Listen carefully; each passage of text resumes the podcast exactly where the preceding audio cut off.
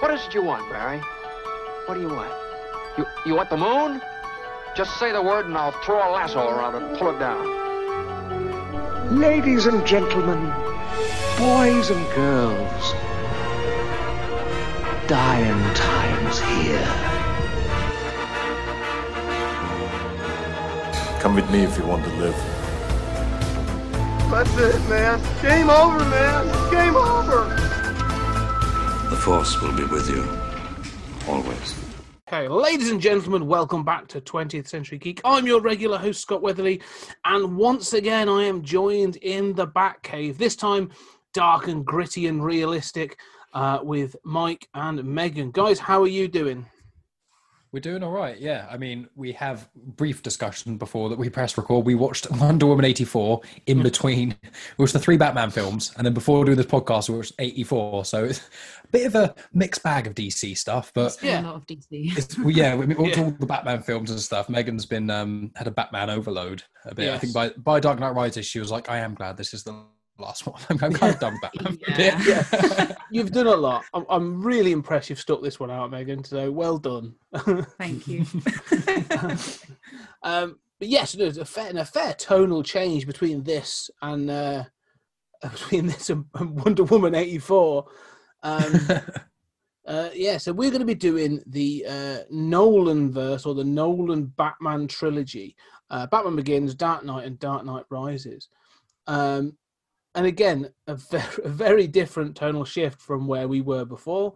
Uh, so the Schumacher series or the Schumacher duology really did sort of kill off the franchise. It was, you know, in the in the mid '90s. Warner Brothers thought it was dead for a while, and uh, Nolan brought it back in 2005 uh, with uh, the first Batman film. So let's just get straight in, really, because this trilogy, in many cases, is considered one of the best sort of superhero trilogies. Um, but the, the Nolan verse as a whole, what are your guys' thoughts on on the whole Nolan verse thing, and and you know this thing of having it more real than uh, previous incarnations? Do you want to go first, or shall I? As a whole, I really enjoyed it. Like, as, as, as a whole, I really enjoyed the Nolan verse. There's just, I think what I've realized with watching all of the Batman movies is that I, I don't actually care about Batman that much. So, like, the thing that frustrates me is which we'll go into in more detail, I suppose, is that obviously, like, there are three films. I just, as a whole, I do enjoy them. I just feel like for me, they don't explain certain parts enough. Mm. So in each of the three films, I just felt that there was like a bit of time that they, it was just a bit of filler where they could have used it to introduce more information about certain characters. So like Scarecrow, first of all, who the fuck is he? Why does he suddenly appear in all three of the movies? and I know nothing about him apart from that he wears a potato sack on his head. Like I, I don't know anything about that character. So when we watched the first one, I wasn't overly fussed by it because what I find is that with a lot of the Batman films, they tend to just either use the same villain over and over and over again, or they throw so many villains into it and don't actually explain any of their backstories that it doesn't give me any information about the characters. Mm. and that's what i like about films. So like that's why i like the marvel movies for example. Like each film has an origin and then it all connects and then it becomes this one big story. But with batman it just doesn't seem to do that. Like i don't actually know anything about scarecrow. I don't know why he's got this weird powder that he can like make people like hallucinate with and that he's got this weird like connection to this to liam neeson whose character i can't Ra's even remember what he's called. Yeah. um so yeah as a whole i did enjoy it. There's just things about it that frustrate me. You did say like when we were watching it you asked me a few questions about scarecrow and i was like i don't really know most of these answers uh, well enough. And one of the things you, you did say is that yeah you, you don't care about batman much but you care about all the supporting cast so you're most excited whenever gordon came on screen you were excited about it because you yeah love because Gary gordon Oldman. yeah i like gary oldman but also commissioner gordon's he's not shit in these films like he actually Yeah. contributes something to the society whereas in the previous ones all he does is turn off the freeze thing and Yeah. it's Yeah, like oh well done yeah, I'd say in this whereas one, me i he he sort of justifies his promotion at least in these films. You're sort of like, oh, that's where you become commissioner. Fair enough. Like, yeah. Yeah, e- Yeah. exactly. And I would say with these films, I mean, I, I loved them. Um, I found that I, I when I my first impression of thinking them was I thought Dark Knight was my favorite, then Rises, then Begins. But I've actually Mm. swapped them a little bit. In for me, it's it's now Dark Knight, then Batman Begins, then Dark Knight Rises. Um, but the, the reviews are slightly different though. I think that generally uh, Rises is actually reviewed really, really well, which I I was surprised by. Uh, because I seem to recall when it first came out, there's a bit of resistance to it, but obviously you can get into that at some point. But I feel like Rise is an excellent film. It's just got Mm. two or three plot holes that I just can't really get over. Um, but I thought Batman Begins. I, I enjoyed Batman Begins much more this time than when I. I think I've only watched it once or twice, so I I really really enjoyed it, and I think the whole the trilogy does work in the way that nine times out of ten with films, when you have a trilogy, at least one of the films sucks or is at least substantially worse than all of the other ones. You know, Matrix trilogy, unless it's like made from books. You know, Lord of the Rings trilogy is pretty strong, but like the Matrix trilogy, first one is phenomenal. The second one, I think, has some incredible scenes in it, but it's a bit iffy, and then the third one just falls off the rails. That's kind of what I find. Yeah, and that's what happens a lot of the time. I find with trilogies, where I find this is probably excluding sort of MCU movies to a degree, even though they kind of do in some way suffer from the same thing. I feel like these three are probably the closest three films I've seen that weren't adapted directly from books Mm. that are as close together in my own rating of them. I'd say in that way.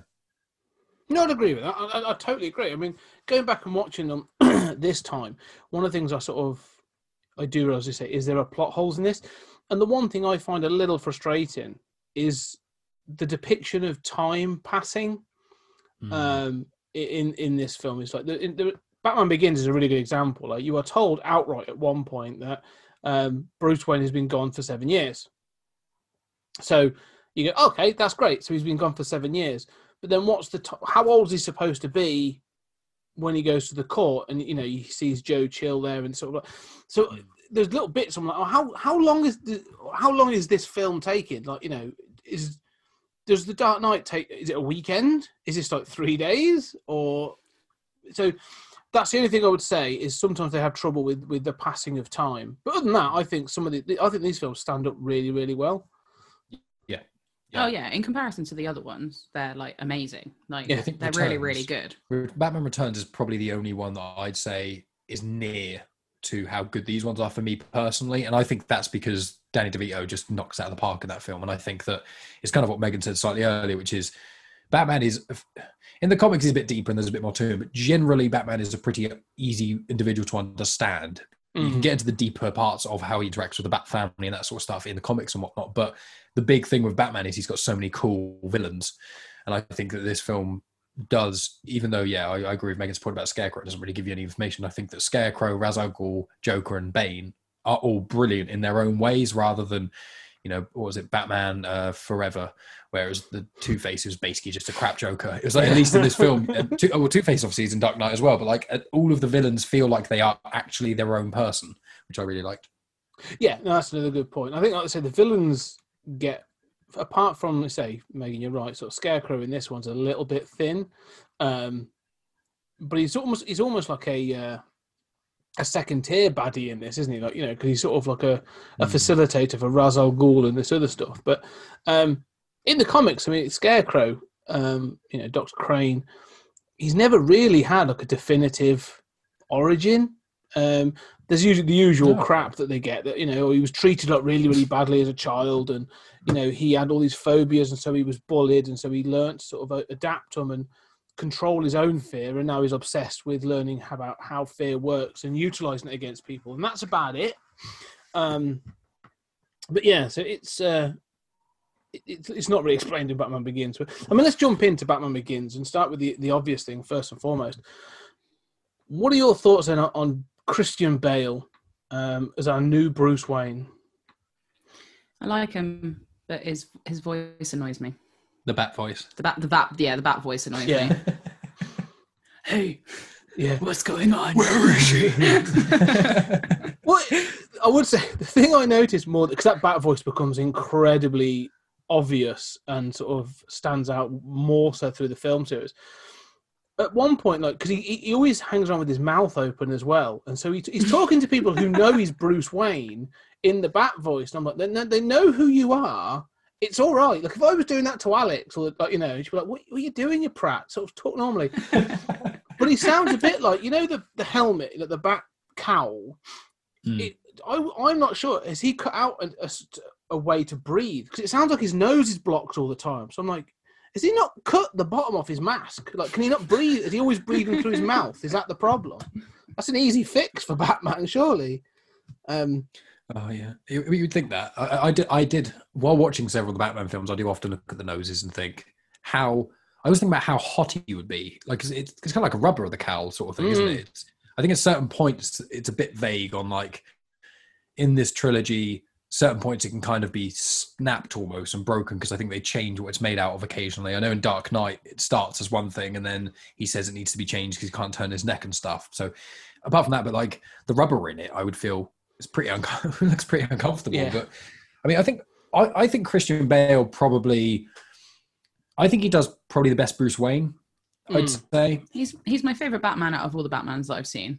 yeah, I'd I'd say he's my favorite generally. I still I'm one of the people who believes I really liked Ben Affleck's Batman, yeah, yeah. but not the films that he's in. I just think his because he's quite stocky and he's kind of you know he's he's basically lost all hope almost, and he's so he looks angry and that kind of fits. But his Bruce Wayne isn't quite as strong. Whereas I feel like Christian Bale's Bruce Wayne is absolutely perfect, especially that horrendously cringy scene. I think it's in Batman Begins where uh, he What, when he to goes be into drunk. like oh when he goes into the hot tub with the girls. I mean that that is funny as well. The the, the it's the bar uh, the hotel, isn't it? And he just buys the whole hotel. Mm. Oh yeah. I Oh yeah, he pretends now. to be drunk so that he gets everybody out of the house. Yes, when Ra's al kind of on. comes and attacks. Yeah, Yeah, yeah. So I think, apart from his bat voice, which is a bit jarring at times, I do think he is.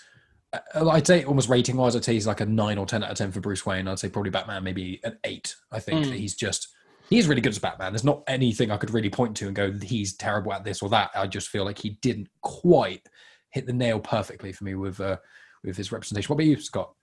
No, I, I, I like him, and I think because he's such a because I do like Christian Bale as an actor. And the guy sort of dedic, you know, he, he commits to his roles. Like he's one of those actors that sort of, hmm. you know, I mean, for this one, I think this was followed up by The Machinist, or was Oh, rough. or, Jeez. or The Machinist was just before. it. In fact, I think it was just before it.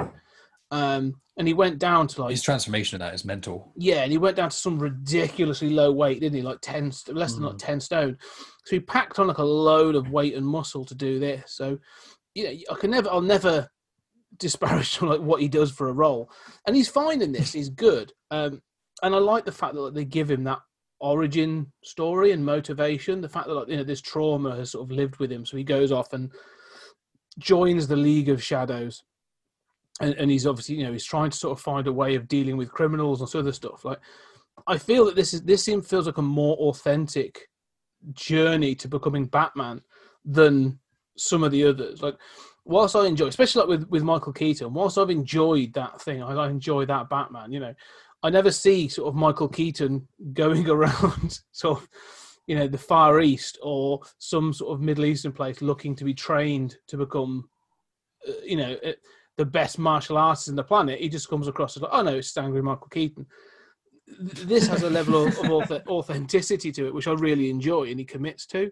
Um, so yeah, and, I- and I think that lends weight to the whole trilogy. So I, I do, I do enjoy him in that way. Um, Yeah, I think the training in it is is I think the Batman Begins, as you say, is it's I forgot how much depth they go into in him. Obviously, it's called Batman Begins, so you think by the title I'd realise that, but like how the majority of the film is in actually specifically training to be Batman. And I think because because Megan was asking me a few questions while we are doing it, and obviously I don't know as much about Batman in the comics as many or you do or some of the other guys in the comics emotional or other people we hang out with and things. So from my knowledge, Batman Begins it's pretty close, isn't it, to the the general comic origin? Obviously, the parents being killed is basically every Batman, but I meant like the Ra's al Ghul training League of Shadows sort of jazz.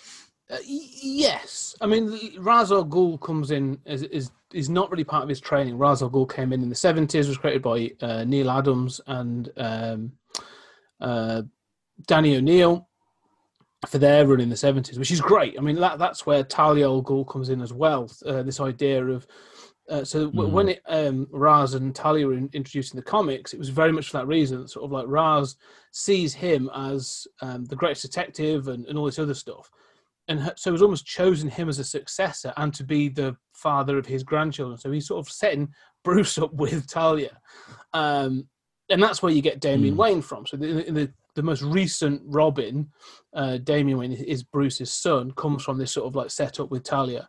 Um, so, but the character Ducard um, that that Liam Neeson plays before it's revealed he's Ra's is is part of his origin. Uh, so the character of Ducard has come up several times. Was was a detective and, and martial artist that um, he did. He spent some years with and trained him in his in his origin. So yeah, there's some nice little nods in this to the you know the the origins in the comics and stuff. So that's really impressive, I think. Mm. Yeah, it's cool. And the training montage, and I, I quite like that in these films, I think, especially in Batman Begins, it didn't do the thing quite as much, which they do in the MCU constantly, which is overcutting when it's an action scene. I quite one of my favorite things, and especially in martial arts movies and stuff, in things like The Raid or even like season one, uh, season two of Daredevil on Netflix. Uh, there's a couple of one-shot scenes, and it's in Old Boy. There's a one of the scenes The in corridor ori- scene, yeah. yeah, yeah. and Anything that's like that, um, the Raid 2 does it as well. I just think is some of my favorite things because it's so difficult to record a one shot where you just do not cut and you've got all these people who come in, get thrown off screen, and then the main person is still doing all the choreography. Whereas, as much as I love the Captain America films, you know, Captain America's films where they're quite handheld combat, it is like fist gets lift up, it goes towards the person, it cuts. The person Yeah, gets yeah. hit, cut, and it just. Whereas I found in this, it, there was a bit more like the katana stuff's quite cool as well. I forgot about that. So I, I really like the start of this film. I think it started really strong. Yeah, I mean, Ben, what, what are your thoughts on? Because I mean, you know, we, we've dealt with a lot of Gotham City, so for, to have him, you know, shot off into uh, other parts of the world for a large part of the start of the film, what, we- what were your thoughts when that sort of was where it started? I mean, I found it quite interesting because again, it kind of links into the fact that I, I like to know more information about the characters. So the fact that it went into slightly this like weird martial art training that that Bruce Wayne did to Mm. obviously eventually become Batman, it, it's quite interesting. I just wish there was a little bit more of it so that it just went into a little bit more detail about it. I'm just someone that really likes detail, and because it is a trilogy, and because obviously that character is kind of consistent throughout the entirety of the the Nolan verse, Mm. then it would be nice to find out a bit more information about this like super mysterious character. It's about Ra's al Ghul. Yeah, Hmm, yeah. because obviously he appears in the third one. Things but like a vision. It's kind of like tell. a visiony type thing. Yeah, it's a not actually him. Yeah, yeah.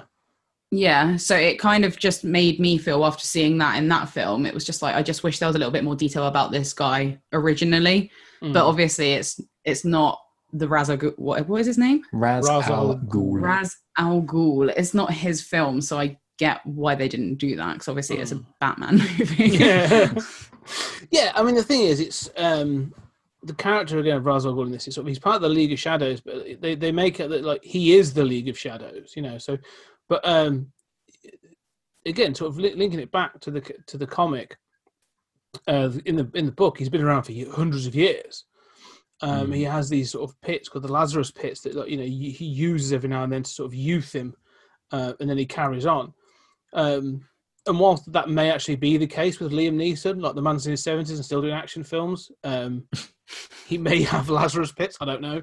Um, it feels like you say that. that, that what I know it's not his origin story, but like I say, it would be nice for him to be sort of relating to Bruce and going like, look, yeah, I, I started similar to you. You know, I've been doing this for 20, 30 years, but I come from the same as you. I, I do this for a reason. To know some of his motivations, rather than we we bring balance. You know, when and they later on when he gives his his pep talk really for the whole finale of when things reach the sort of pinnacle of, of corruption and decadence, we come in and address the balance. Um, and that just seems to be his, his his motivation, but it's never sort of like, well, why do you feel that? Like, what's the point of what you do? Um, so I, I do know what you mean. Um, Mm. but I'm glad Yeah, that I mean, I feel like that- Bruce. Yeah, the Bruce stuff is excellent. yeah, yeah, I, li- I like that. I like finding out more about Batman. Yeah, it was it was a very chunky, good sort of story, and as you guys kind of say, as it was a trilogy, they got enough time to actually kind of delve into Bruce rather than it trying to be like the first 10 minutes of a film. Um, but I, I found with Ra's al Ghul's sort of motivation as well is that he was kind of bigging up Gotham to be, you know, he said it's, he basically was trying to make an example out of it in some ways and things like that. And obviously the corruption's got really bad and all these sorts of other things. And I was just thinking, I was like, is, is Gotham meant to be, is it a part of New York? Is that, is Well, it it's own actually- thing? I, forget. Yeah, it's it's changed over time. Originally, uh, it was like a you know Metropolis and Gotham and all these were all based around New York. That was the design. Um, Hmm. I think the modern geography or in canon geography for DC is that like Metropolis is like New York, Gotham is Chicago. Hmm. Um, yeah. Chicago is renowned for you know its crime rates and and the murder rate and stuff. So Hmm. um, you seem like an odd target because if Ghul, you know, he talked about uh, they, I think they sunk Atlantis and they burnt down Rome or whatever, and you talk about all these massive cities, and you think, well, you go for Gotham, you don't go for. That's the thing that threw me off. I was like, what? You've taken all, all these grandiose, massive yeah, things. If you burn Gotham to the ground, it's not like London or even Washington DC or like any. There's probably about another five places in America you could probably choose, or another probably fifty places in the world. And it's just like Yeah, Gotham doesn't have good luck, does it? No, Gotham, no. Gotham, Gotham genuinely has the shittest luck in the world you've got to think when people live in Gotham. You've got to think why? Have you, why do you still live here? Yeah, why do you still just move out of Gotham? yeah. I honestly think it's because the property prices are rock bottom. Because like, everyone's like, "I- I've got this penthouse apartment right next to Bruce Wayne, and it's cost me tuppence. That's why I'm living. I paid off my mortgage in three weeks. Um, no, you are right. I mean, the thing as well is it seems like a bit of a step down as well because you say they talk about sort of like you know, like you say, jokes about sinking Atlantis, sacking Rome, bringing those. Like Rome was an empire, and all of a sudden they're like, and now we're going to take down this city. You're like, well, it's one city in an entire country. Like, surely you want to be bringing down America, or you know, you want to be bringing down something larger, and maybe you know, I mean, it obviously escalates because it sort of pays off in rises. But like, yeah, if it, it actually feels like quite a small. Um, the stakes in this feel kind of small in a weird way. Hmm. Um, because it would be it, it would be a national tragedy. Like everything that happens in this film would be a national tragedy. There'd be people over America and be like, you know, oh, we remember when this happened in Gotham and whatever. But like, it would be forgotten. With it, it, this isn't like Twin Towers kind of terrorism. It, it's just like, yeah, some poor people went mad in the shades, and that's about it. or in the narrows. whatever it is apart. yeah, uh, uh, you know, it, it sort of. It, I mean, this whole film series, uh, the Nolan verse, is very much about um, social standing, isn't it? Like, you know, it's always about sort of like in this, it sort of really hammers home that there's the opulence and decadence of the majority of Gotham, and then you've got the, the is it- if it's the shade, it's the Narrows, isn't it? The Narrows is this sort of like really shitty area of the city. Um, that sort of houses all these horrible people and, and Arkham and all this other stuff. Um, and then the second one has a similar thing about sort of chaos and people sort of like you know the people being horrible to each other. And then the, the third the, the third one's literally about one percenters being turfed out their homes and stuff. Um, I feel like Nolan, may, you know, may have an issue um, with rich people. Weirdly, um, but yeah, it, just- it just feels like you know the stakes don't fit for this organization that's supposed to be sort of like bringing balance to the world. It, it feels like kind of a small target, but um, I don't know. Maybe we were, maybe we were more naive in 2005. Maybe, yeah. It, it does feel like a more, in, in many ways, more modern than that kind of film, doesn't it? Like when you watch it, it doesn't feel like a 15 year old film. It still feels like, because it's so gritty. I know, obviously, like the sort of the late 90s uh, and the early 2000s were kind of rife with grit in the film. That was kind of the cool thing to do a lot of the time. But it, it does feel quite advanced. But I, I do, I, I, I seem to recall when we finished watching it, I did say something like, the problem, the biggest problem I have with this film is that the kind of it didn't feel like there were any stakes. Like even, even the end where they've, I think there's the monorail and they've got that machine on it that's turning all the water to gas, and they've put the hallucinogenic spray thing I just in don't the water understand supply. what their the point is. well, the I don't know scarecrow what that part. like the scarecrow part. Like I don't understand what his role in it all is, apart from being some like little like side monkey. It was that's like a throwaway- little- he's just a part of the puppeteer, isn't he? He's just yeah, I think there's one throwaway line about him holding the city to ransom. That's what he thought they were going to do, and it's like he's doing all this for some money. It's like, oh, that's a bit for how, him Well, as a it's a- character. That just felt a bit weak. Yeah, it's supposed to be a reveal, isn't it? I mean, the, the film Mm. because because the thing is that this film, um, what they what they're aspiring to is escalation. Because you start with the gangsters, you know, you, you Mm. get like he goes when he finally becomes Batman, he goes against the Falcone family and he starts to bring those down, and then he sort of he links that to um, Jonathan Crane as the Scarecrow because of the drugs that you know the things that are being shipped into into Gotham and then being passed on to the Scarecrow, and then you find out they're pouring it all into the water, and you're like, oh no, this is. I mean, poisoning the water is more like the Joker kind of. That's that's the first that's the first Joker story ever was him poisoning the reservoir, um, and that sort of thing. So I think it Mm. sort of taps into that. But yeah, it's supposed to be like, oh, so the Scarecrow's the big bad, and it's supposed to be this reveal of like, oh no, no, no, no, you thought he was the bad because you know the Scarecrow from the comics, but actually it's it's you know, Ra's Ghul, and I think I think it worked in 2005. You know, when this was first released, you go, oh, that's a that's a reveal, that's a twist. Now I think there's so many similar things that have been done in films. You know, even not say the MCU films, where you keep sort of getting this. The puppeteer Thanos, Thanos is the puppeteer behind the scenes and stuff. That when you get this, you go, "Oh yeah, of course that's what's going to happen." Yeah, I did also say to Mike at the end that I'm surprised I didn't guess the ending solely Hmm. based on the fact that we didn't see Ra's Al Ghul's character die at the beginning. Yeah, because he got saved. Because obviously Batman, he didn't said no, because at the start, Batman carries him out, doesn't he? He because there's the whole building setting on fire, and then Bruce Wayne carries him out, and is like, oh yeah, he saved his life. Yeah, And then obviously, as you say, you like he, when that happened, you was like, I knew he was going Yeah, to I come was like, back. well, yeah, 'cause he's going to come back because yeah. you see him survive, so it's like definitely. Oh yeah, I was getting confused there. Yeah, no, no that's right. Yeah, and that's it. I think, like you say, because you get them. You know, I, I do kind of like the reveal though at the party when he's been. Um, you know, it's sort of he goes to the party and someone says, "Oh, I've got, I've got someone you need to meet, Bruce," and he's like, "All right," and he turns around and it's some, um, you know, sort of Asian guy who's got the sort of the the, little, the goatee beard, which is notoriously sort of in that sort of thing of notoriously Ra's al Ghul. And Mm. he's like, "Well, you're not Ra's. What do you mean using it?" And then Liam Neeson sort of like pops up, and it's like, ah, "Hey, hey, hey, got ya, hey." it, it, it just feels like that gotcha moment, and um, and I, I do kind of like that bit. But again, it's it's this thing where like you know Bruce is you know then acts like a complete dick to get everybody out, and everyone's he's like, "Get out, get out." Yet no one sort of goes. There's all these really muscly guys still just sat around looking sullen. Um, you know, it, that seems. I don't recognise any of these people. That seems suspicious.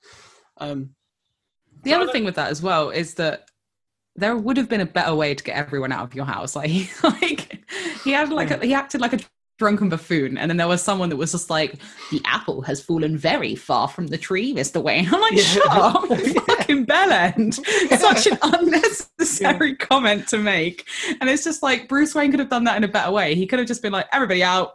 I'm kind of done, rather than this acting like this drunken idiot and shaming like the name of his family. it does work. I mean, It does kind of work in the end because obviously when the thing, I I agree with you. At the time, it is like that is a bit. It of a- was yeah. but he his because his house gets burnt down. I quite like the newspaper headline that says "Drunken billionaire burns down own Yeah, house." that- yeah, I liked yeah. that because I was like, okay, that. But obviously, Bruce Wayne wouldn't have necessarily known they were there to set his fire, set his house No. on fire. But it's, it's uh, again, like you say, it's an instant response, isn't it? And it shows where his brain goes. He's like, "Oh, okay, I've got rid of this." I mean, again, in the comics, one of the things that Bruce has already always done is is play up the sort of like you know the the Playboy image and the Hmm. the ladies and the drinking and all this other stuff.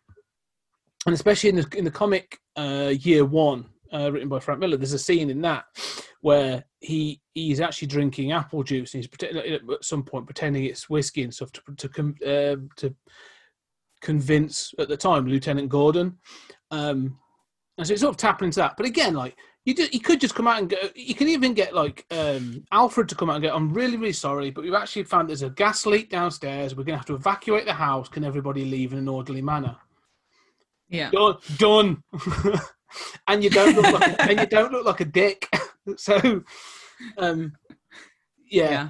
It was, Um, it was pretty. pretty Alfred rough. was great though in this film. I, I liked Alfred in, in The these trilogy, films in the trilogy. Yeah. he's, he's badass. Master Wayne. Master Wayne. Master Wayne. That's like literally all I've been saying for the past few days. Master Wayne. Thing is, I- he is I great. will- I mean, Al, I I will say about ahead, Scott. Alfred though. No, I was going to say about Alfred because Michael Caine is absolutely is really good in these films, um, and uh, I like the fact that they keep that slightly sort of sarcastic sense of humor that Alfred has.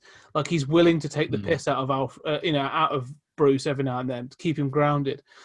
Um, and especially when he comes back after seven years, he's like, "Well, we thought you're dead, so I've got all your money." Sort of thing. This is like my jet, and he's when he's looking for a car, he says, "When you get when you get back, you can borrow the rolls." Like I think he, he just nails that sense of humor really well. I also really liked. I can't remember what film it's in, but there was a bit where Bruce is like, "Aren't you going to tell me I told you so?" And he's like, "I don't want to right now." And then he's like, "But I did tell you so." I, I actually wrote a note down, literally writing the humor in this is really good. It has fun moments without ruining the plot, like Batman and Robin did. Because that is Yeah. Batman, Batman and Robin and Batman Forever. Both of them is basically like, okay, let's pause the plot here. Let's have a dumb joke that doesn't fit anywhere, and then let's continue the plot. Whereas it's like that isn't funny. That ruins everything. Whereas in this, it is just yeah, it was exactly as you say. Like Alfred has got that that clever humor. He's the, almost the one person who Bruce Wayne has no power over in, in that kind of sense. So he can just kind of give it a lot. And I quite like that from the Burton verse Alfred as well. Both of them are quite. uh, The Burton verse one's a bit more sassy and a bit more camp, but like this, but like the Michael Caine one is like proper.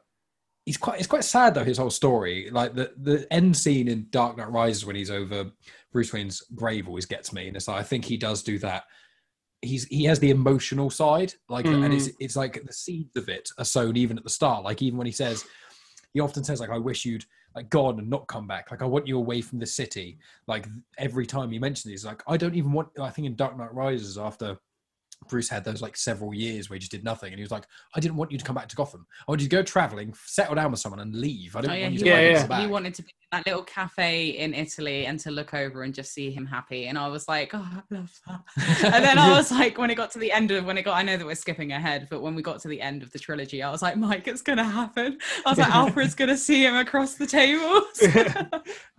and from the start i think it works really well with that alfred It does. I mean, uh, between of all of them, I mean, again, I like the Michael Gough Alfred. I think, like you say, he's a bit more sassy and a bit more sort of, um, you know, willing to take the piss. But the Michael Caine, uh, Christian Bale relationship feels legit. Like they have real chemistry, and you do feel that like Michael Caine has like a fatherly um, affection for him. You know, a, he, do, he does sort of legitimately feel for him. He will do. He will give in and do some of this stupid stuff, but um you know he he he really does care about uh bruce and, and what's happening to him so um you know I, I do think he is um he's the best i think he's the best alfred we've come across like you know of all of yeah them yeah, he's my favorite. Yeah, he's he's great. And I, I was going to mention as well is that I've realised when watching this trilogy that I don't think Lucius Fox. He's not in the other. Uh, oh, he's not in the other films, is he? Which is uh, Morgan No. Freeman's character. But he, he am I right in thinking he is in the comics and that sort of jazz? Uh, yeah lucius Yeah. has been around for quite some time yeah in fact lucius has a son uh luke um who become a character called batwing so he's actually part of the bat family as well so Mm. He's a good character. I like his character. Yeah, yeah. He, he's another one who actually He's he's also sarcastic. Yeah, he's very Yeah. sarcastic to Bruce Wayne. I, I love that in, in each film he does have some sort of funny thing he says, but I, I like that, like in Dark Knight, when you see that uh, mobile phone sonar thing that Bruce Wayne's put together, and Lucius Fox is like, I hate this. This goes against everything I like. And Bruce Wayne's like, I get it. That's why you're the only person who has control. Just put your name in at the end. And, and I like that sort of thing where he's got this these strong morals, but even in like Batman Begins and the other ones, he's always he's on the right side. Even if he's breaking certain rules, he's doing it for the morally right reasons above all else. And he pushes out Rutger Hauer out, doesn't he, in Batman Begins? Mm. Yes. I also like the fact that he doesn't um, want Bruce to tell him that he's Batman. He actively makes sure that he doesn't tell him that he's Batman, even though he knows that he's Batman. Yeah, there's a you know I, I love that one of the things I like about this film, in fact this whole series is um you know Br- Bruce goes out of his way to prove he's not Batman. Like you know he, he becomes the drunk stupid playboy. So it, the idea is that no one's going to say oh yeah Bruce Wayne's Batman you know for whatever reason.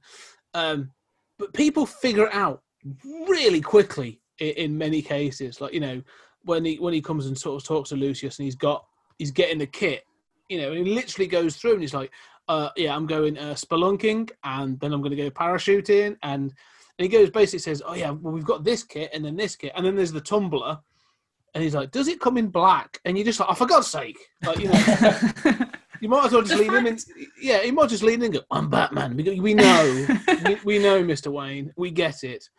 Honestly, the fact that people don't realize that he's Batman is infuriating. Like, it, it, especially like when it got to the third one, and and, and Commissioner Gordon just doesn't know, and and then obviously um, Joseph Gordon, I, I don't know, Yeah, Joseph Yeah, Gordon-Levitt. yeah. Yeah. him, and he was just like, "Well, I I know that he's Batman. I knew it as soon as I met him." And then Commissioner Gordon was like, "Well, I don't want to know." And I'm like, "Mate, you should fucking know. You are the commissioner Yeah. of Gotham. You're meant to be like top-notch police officer." And I'm sorry, but it's pretty fucking obvious that Batman is Bruce Wayne. Like, That- it is obvious. Yeah, it is blatantly obvious. Um, uh, one of the things is that uh, I'll, I'll get to a. Well, I'll say it now. It's a, it's a story fix for me. It's because I agree because because Commissioner Gordon in this trilogy has been so proactive, and he's actually, you know, he's actually good. Like he comes up with a plan that that captures the Joker. You know, he's willing to pretend, you know, to Mm. fake his death and all this other stuff.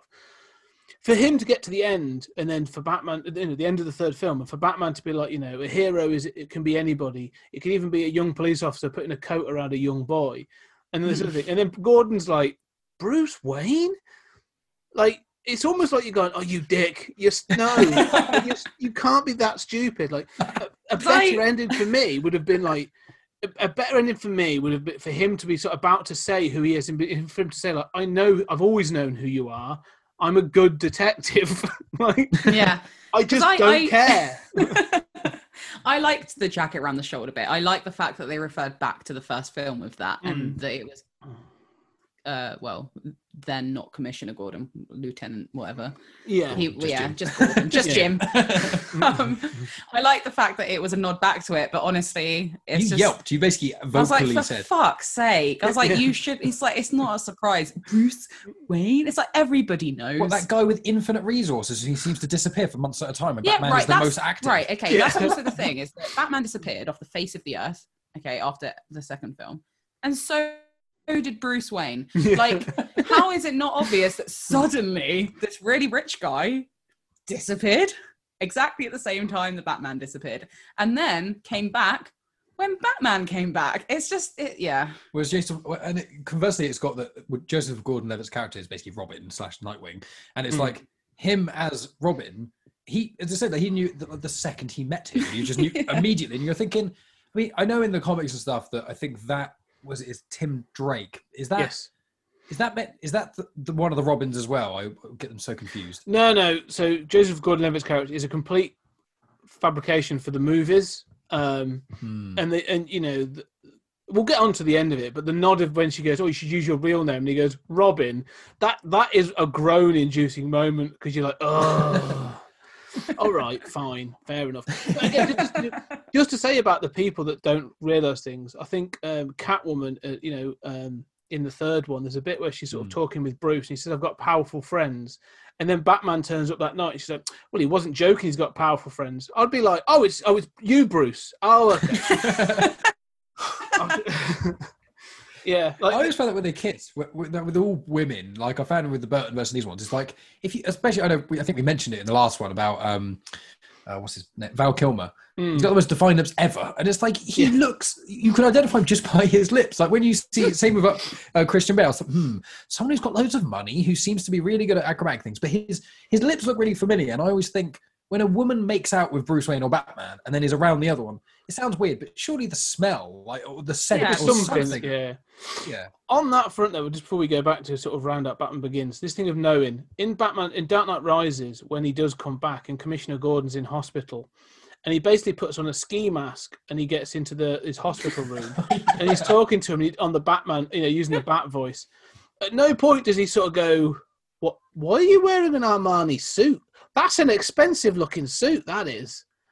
Are you Bruce Yeah. Wayne?" that scene annoyed me. It abseils down the whole He hospital. doesn't through the he? window. yeah.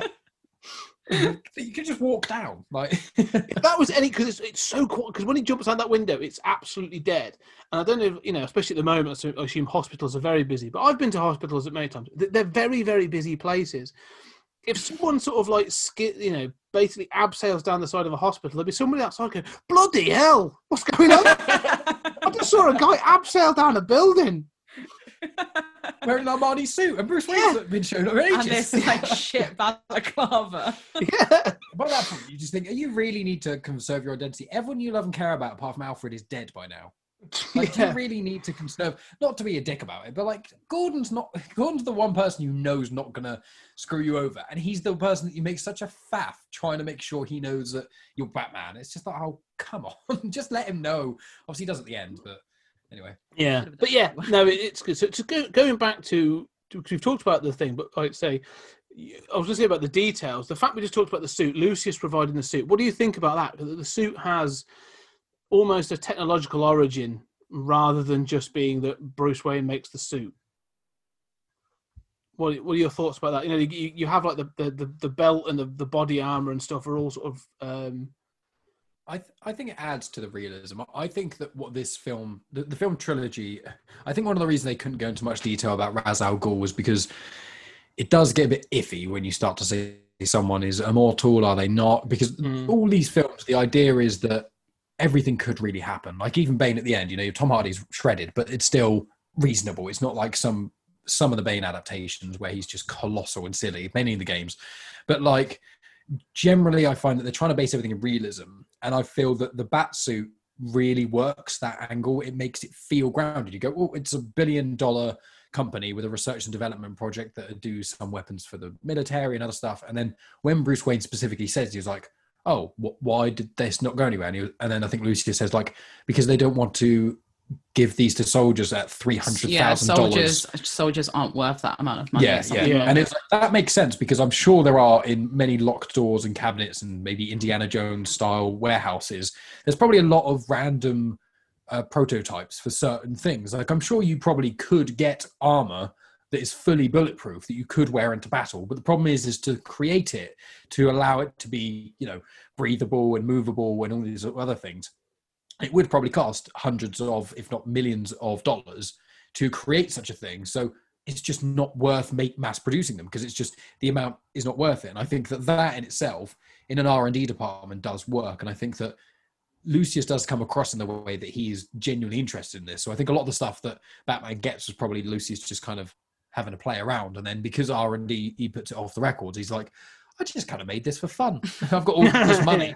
Let's just do it. And then, you know, just kind of pushes it away. So I, I, really liked that sort of Do you know, aspect of it. one thing I did like about the suit is that there weren't any unnecessary zoom ins of uh, Batman's crotch Or nipples. or nipples or bum. It Mm. yeah, it was just the suit. It didn't have to focus on any genitalia, which Didn't was quite nice. it. Yeah, exactly. Yeah, it was even with Catwoman, oddly enough, is I know I keep flicking backwards and forwards, but obviously Anne Hathaway in that suit is very tight and things, but it's not. It wasn't as as like sexualized as it Well, you was see- with the other one. When no. you see back, when you see in the Arkham games, the, the I think there's a trilogy, or maybe there's four of them. Catwoman in that looks very appealing, but Mm. not realistic, not not practical. Where she's basically what Anne Hathaway was wearing, but the zip is where her belly button is, and you can just see almost everything. And you know, as a heterosexual male, I'm not necessarily complaining about that, but in a film like Anne Hathaway trying to be badass, you wouldn't wear something that ridiculously revealing unless Yeah. it is 100% part of the personality you're kind of So- trying to convey. something that drafty always seems a little bit daft when it comes to costumes like that. Sort of like I'm Yeah. a cat burglar, but you've got your you basically got your boobs out all the time. So it seems a little bit inconspicuous, a bit conspicuous. Yeah, um, no, we'll get we'll get to Anne Hathaway because I've I have mixed feelings about her as Anne Hathaway. But to say about the suit, I, I agree. I, I really like the suit and the fact it has this sort of thing of um, being designed and just so happens to be this prototype that works. But I I also again think it's it, it adds to this commentary that sort of goes throughout these films of oh yeah it costs this much but we don't think it's worth giving this or manufacturing this for our soldiers. It could save lives but we're not going to do it.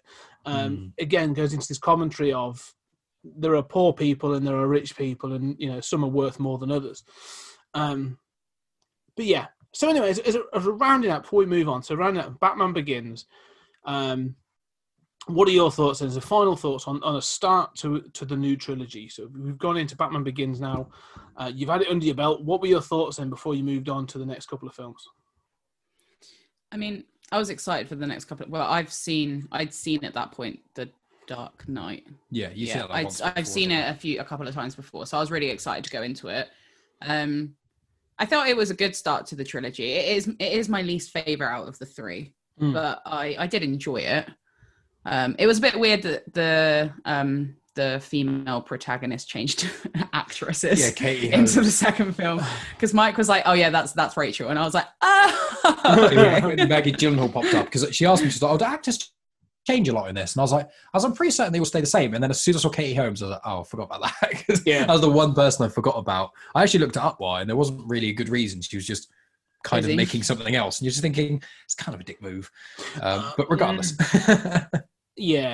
Um, I, I don't think it's a bad move. I'm not a fan of Katie Holmes. Um, that's fair. I, I think she's I think she's one of the weakest parts of this film, and she, to, Hmm. to to change her in for Maggie Gyllenhaal, who is a legitly good actress, Yeah, uh, she is much better. it's a definite upgrade uh, in, Yeah. in in the Dark Knight. I agree completely. But with uh, with Batman, I I really really enjoyed it. I enjoyed it a lot more than I remember enjoying it. Mm. Um, I think it's because I've been reading a lot of the Batman comics and stuff a bit more recently, and, and it does give the most substantial on screen uh, proper origin story rather than just oh he's rich and his parents got shot. It's like well, there's got to be more than that. You can't just be wealthy, put on a suit, and beat the crap out of yeah, everyone. Yeah, to be fair, I did like that about this film. It did it did give more of an insight into Batman's past. Yeah, I think Mm. it had it, the ending was a bit weaker. I I, I did kind of like elements of it, but yeah, I've, I found that everything got solved a bit too neatly right at the end, where it was just like, oh, Scarecrow's there. Oh no, he's suddenly not because he's just been kind of you know hit off and disappears into the abyss. Okay. Oh, and then al the guy who's allegedly immortal, immediately gets destroyed in that monorail. Everything in Gotham is relatively okay now. So I, it, I did enjoy it, but I feel like the third act, in my opinion, was probably my least favorite part of it. Um, I did also want to say um, regarding the you mentioned the thing about cl- the money and all that jazz is that the Katie Holmes uh, Rachel in Batman Begins, she specifically does. I can't remember what the comment specifically is, but when she gives Bruce Wayne the arrowhead thing back when he's kind of resurfaced, and she does say she makes some sort of comment about that because he says about um, I think oh maybe it's at the there's two interactions they have. There's one when he walks out the hotel after buying it all, after he Mm. has all the supermodels swimming, and then there's the other time where she goes to uh, Wayne Manor, and then she gives him the box and stuff, and he's like, "Oh, do you want to come in or something?" And she's like, "No," and it, she makes some sort of comment about the money side of things, and I I, I did like that as well. Um, but yeah, I, I I think this is, in my opinion, this is stronger than Rises, but more on the basis that for me, plot trumps the, the Batman Begins plot trumps the Rises uh, plot a bit. So, but Mm. it's, it's great. I, I really really like this one. Yeah, no, I agree. So this is a solid entry. I mean, you know, if this kicking off a trilogy is a, is a good start. It's got some. I, I, do you know I really agree with the third act. Like it, it, it weirdly sort of lulls back into almost like uh, Burton verse Batman in that third act, where Mm. they're in the Narrows, and all of a sudden, like you've been in this really realistic, gritty city, and then all of a sudden you're in this what clearly looks like a stage uh, soundstage in some areas. You know, it's all very, very grim and very, very sort of like closed in, and there's like pylons between buildings, and it's all a bit stylized again. So it feels a little bit out of place at times that that finale. Um, but I, I do kind of enjoy it. Um, I mean, the one thing I love in this film is the first c- car chase when you, f- you first find the top. You know, he first takes the tumbler out, and uh, to save um, uh, Rachel, and the Hmm. police are all chasing him, and he's on the route. You know, he comes off the top of the car park and he goes across the. Yes. Oh Uh, yeah, yeah, And then That- there's that- a guy that's like saying, like, you know, what, what what's he driving? What's he look like? And the guy's like, uh, a, A tank. uh, so I did forget to say, fun. I do love. I really really like the Batmobile on this. I don't. Oh yeah, I like the vehicles in these movies. Yeah, I think it looked the Batmobile in itself specifically is basically a tank, and I, I love. I, I don't think it looks quite as cool as like '66 Batman, the Batmobile, or maybe even some of the Burton verse interpretations. Apart Mm. from, I think one of the later ones has like a fin on it, which I didn't like. But they look very cool, but they're not. pra- Practically speaking, they're very small, fast, convertible sort of cars. Yeah. Whereas this is like, it, well, I remember when I saw it because I, I remember I saw Dark Knight before I watched Batman Begins, which is probably part of the reason why I didn't enjoy it as much when I first watched it. Um, Batman Begins it was, but I remember seeing the Batmobile in Dark Knight and I was like, wow, that's a Batmobile I can get behind because it looks like it could actually take a punch rather than being that sort of cartoony.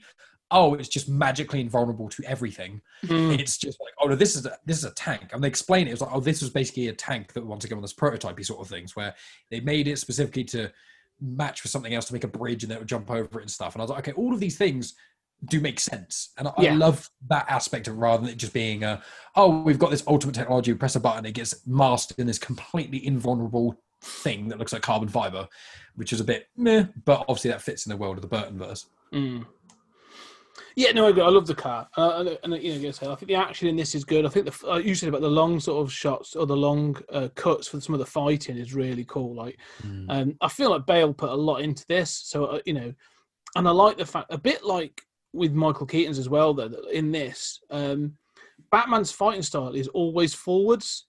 Like Mm. he's always at people, like constantly. You know, it's never sort of like on the back foot. Like he he would- he would rather take a punch than step backwards, and he's always going forward. So um, I do enjoy that.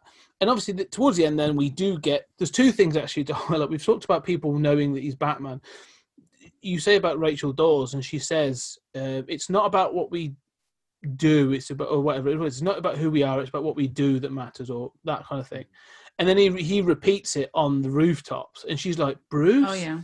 And it's another one of those moments when you're just like, just tell her. Like what?